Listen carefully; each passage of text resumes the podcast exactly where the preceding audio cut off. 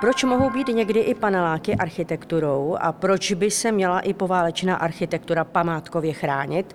Ne na tyto otázky nám v podcastu Národního památkového ústavu odpoví náš vzácný host, historik umění, odborník na architekturu 17. až 20. století, autor mnoha odborných článků a knih, držitel ocenění eh, ceny Magnézia Litera za naučnou literaturu, ceny Ministerstva kultury za přínos v oblasti architektury, profesor doktor doktor Rostislav Švácha z Ústavu dějin umění Akademie věd, který je i jedním eh, z přednášejících na dnešní eh, konferenci o architektuře 60. a 70. let 20. století a památkové péče. Dobrý den. Dobrý den.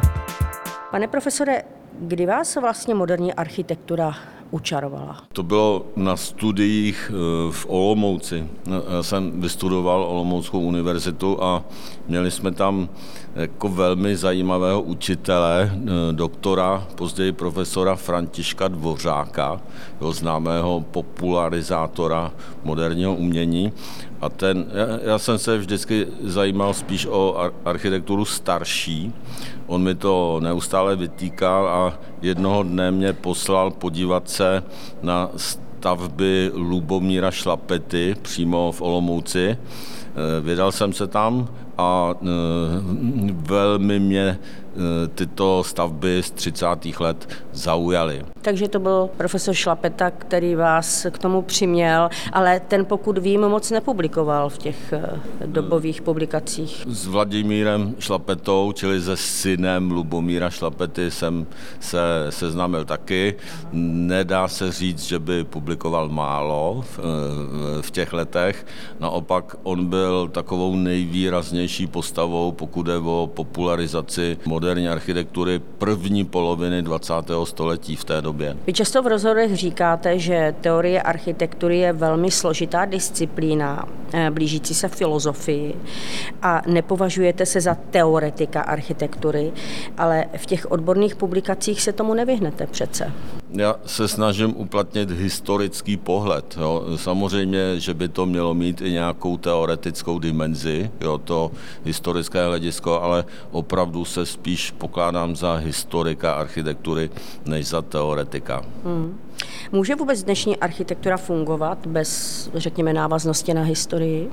To je otázka, kterou si kladli moderní architekti už v první polovině 20. století, jako byli takoví, třeba Le Corbusier, kteří vždycky zdůrazňovali svůj vztah k historii architektury, ale byli i takzvaní vědečtí funkcionalisté, jo, kteří tvrdili, že začínají znova, jo, že architektura vlastně není umění, jo, že je to věda a že oni začínají znova.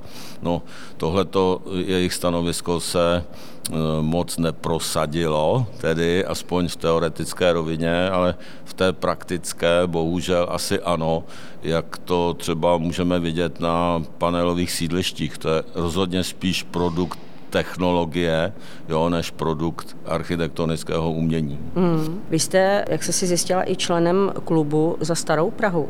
Jak často se potkáváte s tím, že řekněme nějaká architektura, nějaká nová stavba velmi, bych řekla, necitlivě vstupuje do toho historického prostředí? Velmi často. Bohužel. Myslím si, že hlavně v Praze jo, ta situace není dobrá, že to, co vzniklo no, v historickém centru za posledních 30 let, si zaslouží chválu jenom velmi ojediněle. Jo, máme tady tančící dům, máme tady podle mě velmi pěkný hotel Metropol na Národní třídě naproti Máji, ale jinak v tom centru je to buď ne moc dobré nebo problematické. Teď se hodně mluví o tom eh, domě Drn, jo, taky na Národní třídě, jo, od velmi dobrého architekta Stanislava Fialy, ale podle mě on přefouknul měřítko, že prostě ta stavba je příliš velká jo, na, eh, na svůj kontext. A to je právě to, co je pro nás důležité, aby ta stavba respektovala svůj kontext. Jinak proti moderní architektuře nic nemáme. Jak je to s tou architekturou v brutalistním stylu? Jak dalece se potkáváte s tím, že jsou ty stavby zbourány? Ano, byla diskuze nedávno s Transgazem, ale kdybyste to měl srovnat třeba i s tím mezinárodním měřítkem. Je to tady v Česku větší i z toho důvodu, že jsme tady 40 let žili v nějaké normalizaci. Je to tady, řekněme, větší problém než třeba na, v západní Evropě? Ten problém brutalistické architektury v tehdejším Československu spočívá hlavně v tom, že těch opravdu brutalistických staveb je velmi málo jo, a jsou vzácné. On bohužel v poslední době se ten pojem brutalistické, nebo jak se říká brutalistní architektury rozšířil téměř na všechno, co se postavilo v 60. a 70. letech. To je podle mě zásadně nesprávný pohled na tu věc. A brutalistických staveb ve skutečnosti je u nás velmi málo a zasloužili by si aspoň podle mého názoru, jako větší ochranu. Markantní příklad je hotel Intercontinental. Jo, to je podle mého názoru nejvýznamnější brutalistická stavba na území Československa a všichni můžeme vidět, co se s tím děje. On se možná uvede do původního stavu, ale už to nebude ta původní autentická stavba. Mhm. Kdybyste to uvedl do toho kontextu, teda, nebo srovnání s tím zahraničím, eh, můžete uvést třeba nějaký smutný příklad demolice v zahraničí? Nepochybně. Eh, takový nejmarkantnější příklad demolice velmi důležité brutalistické stavby a je to opravdu brutalistická stavba, je případ eh, zbourání sídliště sociálních bytů Robin Hood Gardens v Londýně od manželů Smithsonových, čili od průkopníků brutalismu ve světovém měřítku. To bych řekl, že se nedá angličanům odpustit, jo, že něco takového dopustili. Vy jste eh, ve své přednášce dneska tady uvedl i demolici tanečního nebo eh, studia ano, nizozemského, nizozemského v, od, od věhlasného architekta Kulháse se. Jak je to možné, že se něco takového tam povedlo? Další velmi smutný případ, jo, že to nizozemské taneční divadlo, dílo světoznámého Rema Kolháse, zároveň jako asi nejvýznamnější dílo raného období Kolhásovy tvorby a ještě navíc stavba spojená i s námi, s, s českým prostředím, protože Kolhasův klient byl jako vynikající český tanečník Jiří Kilian. Tak tato stavba ustoupí stavbě mnohem většího kulturního centra v Hágu, jo, mluvíme o Hágu, a e, podle mě ta architektura, která nahradí to Kolhásovo divadlo, nedosahuje jeho kvalit. Jaké jsou tedy z vašeho pohledu ty hlavní příčiny, proč se to takhle může stávat, že se e, taková, takový architektonický skvost zbourá? Příčiny jsou určitě složitější, ale já jako přikládám takovou největší váhu v tom vysvětlování jako hegemonii neoliberalistického myšlení jo, v dnešní době. To je že jo, takové sposvátnění práva toho majitele, že si s tou stavbou může dělat, co chce, jo. nerespektuje se žádný veřejný zájem, jo. tak s tím se setkáváme vlastně na každém kroku. No a pak že je tady taky velký tlak eh, nepřátel moderní architektury, zase z neokonzervativního tábora. Jo. Všecko to zřejmě pochází od toho vynikajícího anglického filozofa Rogera Skratna, jo, který prostě nenávidí moderní architekturu nebo nenáviděl a má jako své epigony i v českém prostředí, jo, kteří taky prostě tu nenávist šíří. No a to je a, příklad našeho interkontinentálu tady v Česku. Například mezi nimi jo, hlavně mm, se prosazuje názor, že ta architektura poválečná se vůbec chránit nemá. Jo, vůbec se ne, nemá žádnou hodnotu. Jo. To je podle mě jako názor nesprávný. Dobře, ale tak když se eh, v době normalizace nebo už vlastně v 50. letech začaly stavět eh, paneláky například, eh, tak to byl asi tvrdý zásah do té historie architektury. Nepochybně, jo, určitě se v té době udělalo mnoho špatného, tak, jak se ale dělá mnoho špatného i dneska. Jo, to se zase nedá všechno vysvětlovat tím minulým režimem. Jo. Máte prostě pravdu. Jo. Jsou města, které, která třeba ta paneláková výstavba hodně poškodila. Jo. Ne, nepochybně, to nikdo, nikdo nezastírá. A e, jsou hodny třeba e, taky nějaké památkové ochrany, některá sídliště. Mě napadají třeba Havířov e, nebo Ostrava Poruba, odkud pocházím. No. Takže no. tam jsou přece e, některé stavby, které by no, mohly no, ano, ne je to tak, že tam mít status v obou ochrany. případech jsou chráněna celá ta sídliště. Ostrava Poruby je památková zóna a Havířov, ten jako doposud byl chráněný, protože stojí v ochranném pásmu tamnějšího zámku, takže tam zatím je to v pořádku, ale až začne eh, být uváděn do praxe ten nový stavební zákon, tak to už nebude platit, jo, že ten Havířov je chráněný, protože, protože ten nový stavební eh, zákon nepočítá s těmi ochrannými pásmy. Jo.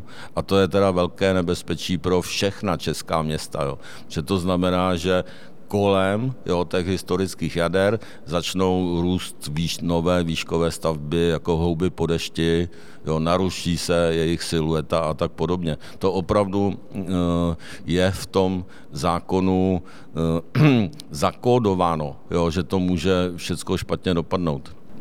Když ale eh, zůstaneme ještě u těch paneláků, které někdo, myslím, eh, dost špatně nazval králíkárny ve své době, tak tam podle mých zjištění žije v podstatě 2,5 milionu Čechů. Třetina populace. Nebo třetina no. populace. Ti by se mohli cítit tedy dost ukřivdění, že žijou v králíkárnách.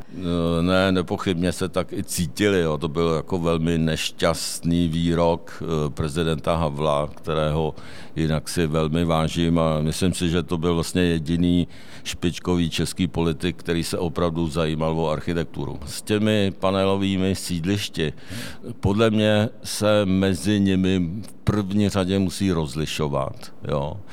A když opravdu se to naučíme, tak zjistíme, že některá z nich zase tak hrozná nejsou. Jo? Že když si vezmete třeba lesnou, bohuž, v Brně, bohužel už hodně poškozenou jo, novými zásahy, nebo tady Pražské Ďáblice, jo, takže to jsou jako docela pěkná sídliště s, s dobrým životním prostředím, sídliště, která ty lidi, eh, kteří tam bydlí, mají rádi a dokonce zakládají občanské iniciativy na jejich záchranu a, a tak podobně. Čili to rozlišování. Ale když se ještě vrátím zpátky k té Porubě nebo k tomu Havířovu, že jo, tak to jsou teda příklady e, socialistického realismu. Jako sídliště vznikla v té nejhorší době, jo, 50. let a my jsme je dokázali chránit. Našli jsme prostě v sobě dost velkorysosti, aby jsme je chránili. Zatímco o architektuře mladší, třeba z 60. let, jo, kdy se i ty politické poměry e, zlepšily, jako nepochybně, jo, to mluvím o epoše Pražského jara, tak tahle ta sídliště zůstávají pořád předmětem despektu a a s jejich ochranou je to prostě špatné. To takový paradox, jo, že produkt té nejhorší doby, jo, těch 50. let chráněný je a produkty té lepší doby, 60. let, naději na ochranu zatím bohužel nemají. No, při tom 60. letech vznikal ten bruselský styl, který byl hodně populární ve své ano, době. Ano, je to tak. Vy jste, já, já se na ta sídliště ptám pro vás proto, protože vy jste v relativně rozsáhlém pětiletém projektu s dalším týmem odborníků studoval panelová sídliště v České republice. Eh, napsal jste s kolektivem tři knihy, tuším, na toto téma. Kdybyste měl srovnat sídlištní zástavu třeba s některými zeměmi západní Evropy, třeba s takovou Francií, jak no. na tom jsme? No, že asi až tak do konce 60. let jsme na tom byli téměř stejně, jo? protože v těch 60. letech se jako hodně zvedla kvalita jo, té naší panelákové výstavby a to, kdybyste to srovnávala třeba s francouzskými sídlišti té doby, jo, tak já bych řekl, že tady velký rozdíl není. Jo.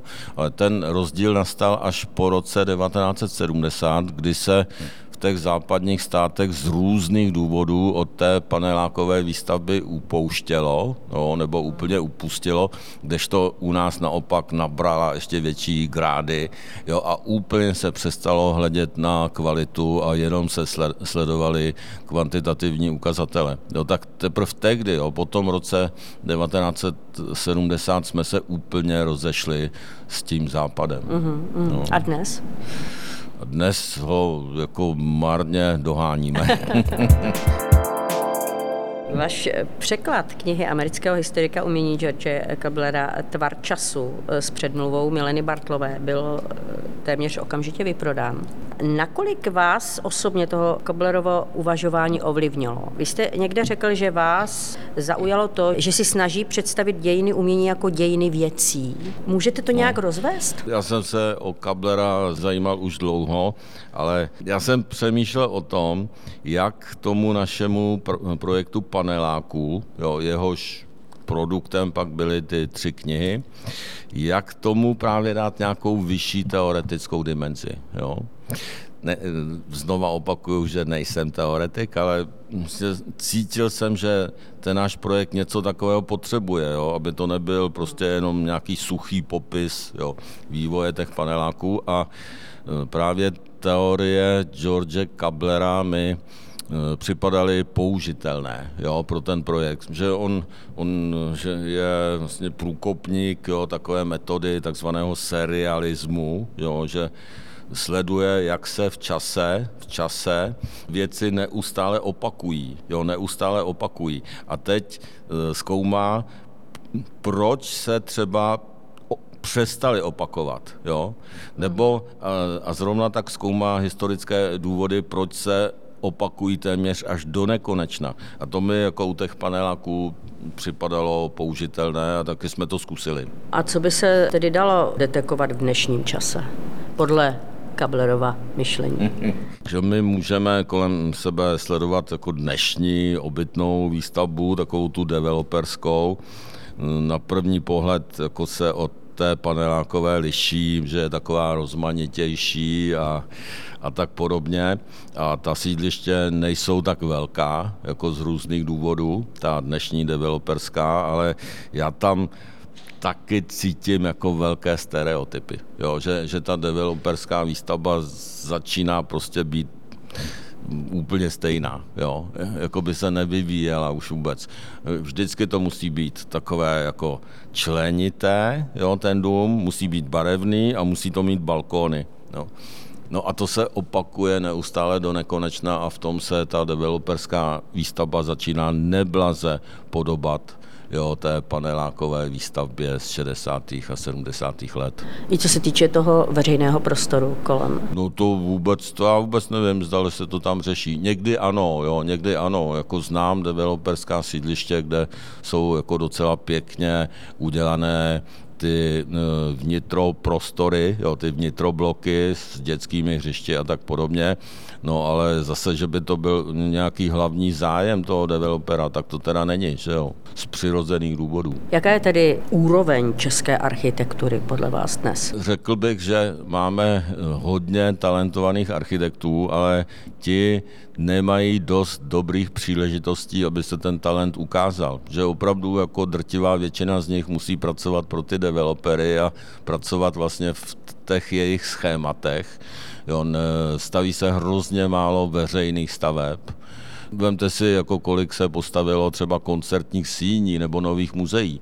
Ale na to vám můžu rovnou odpovědět. Žádné, že jo, žádné. No, tak, eh, a to jsou právě úkoly, na kterých ten architekt může ukázat, co doopravdy umí. Jo. Je to no. možná tím, že prostě takovýto projekt eh, velké koncertní síně, o které se třeba uvažuje v Ostravě například, ano, ano. Eh, naráží na nedostatek peněz? To jsem zvědav, jak se to v Ostravě bude vyvíjet a, a velmi fandím. Jo. To, to bude jako opravdu velký počin. Zdali se podaří uskutečnit projekt jo, amerického architekta Stevena Holla. To po tančícím domě jo, konečně se dočkáme další architektury světových parametrů. Jo. Strašně tomu fandím. Ale jak to dopadne že jo, po volbách a zdali jako se nedostaneme do ekonomické krize, tak že to, to jsou nebezpečí, které, které, která se můžou postavit do cesty tomu projektu. A vraťme se ještě k té památkové ochraně staveb z 60. 70. let. Jak um, dneska uvedla generální ředitelka Národního památkového ústavu ve své přednášce, je jich pouze v té ochraně 62 což je úplně zlomek, půl procenta z celé té, ano, ano. toho portfolia těch chráněných památkových objektů. Kde je ten zakopaný pes, ten hlavní? Vy už se tam naznačoval, že je to v té filozofii, v těch předsudcích a podobně, ale ano, ano. dá se to podle vás nějakým způsobem zlomit? Jste optimista nebo máte nějaký recept? Nebo... Jako, ano, e, doufám, že to potom nevystříhnete. Tedy. ne, ne. Já jako vidím velký problém v chování ministerstva kultury jako v, památk, eh, v památkovém odboru Ministerstva kultury, že Ministerstvo kultury asi tak od roku 2000 do té doby to fungovalo, jo, a asi tak od roku 2000 je velmi neochotné prohlašovat ty stavby z poválečné doby za památky. Jo. A je to... Tedy je to v hlavách lidí. Eh, asi ano. Jo, ne v systému. Že oni, no, ty úředníci na ministerstvu se netají tím, že tu poválečnou architekturu nemají rádi. Jo. Teď že, tam taky bolestný problém toho, že oni nerespektují názory odborných komisí. Jo. A to je opravdu problém, jo, že o takových složitých věcech, jako je e, prohlášení stavby za památku, by neměli rozhodovat jedinci jo, a jejich vlastně subjektivní pohled na to. Tam opravdu si myslím, že je důležit, důležité to komisionální řízení, jo, aby se sešlo prostě víc expertů a poradili se o tom, jak dál. To, to bohužel ministerstvo kultury nerespektuje a pak je tady jako zase ten problém s tím neoliberalistickým myšlením, že když proti tomu prohlášení se postaví vlastník té stavby, tak ministerstvo téměř vždy se postaví na stranu toho vlastníka. Jo. Přestože by to podle zákona dělat nemuselo. Jo. Ministerstvo má prostor prosadit ten veřejný zájem, jo, veřejný zájem o ochranu těch památek. Takže mm, znova opakuju, že to je asi podle mě ten úplně největší problém. No a myslíte, že tady ten, ta občanská společnost, ten tlak občanské společnosti v jednotlivých příkladech je malý, eh, protože v mnohých eh, příkladech ze zahraničí vidíme, že si něco prosadili. No to, že jo, to jsme zažili i tady, jako v případě třeba toho domu na Václavském náměstí od architekta Kozáka, tam jako opravdu bylo velké vzbouření veřejnosti. Je to starší stavba, jako z 20. let a vidíte, že to nebylo nic platné a kolik demonstrací proběhlo ve prospěch transgasu, jo taky hodně vlastně, jo, a byly to velké demonstrace. Ministerstvo kultury necítí potřebu jako tu občanskou společnost respektovat. Říká náš vzácný host, historik umění, profesor Rostislav Švácha. Moc děkuji za rozhovor. Děkuji.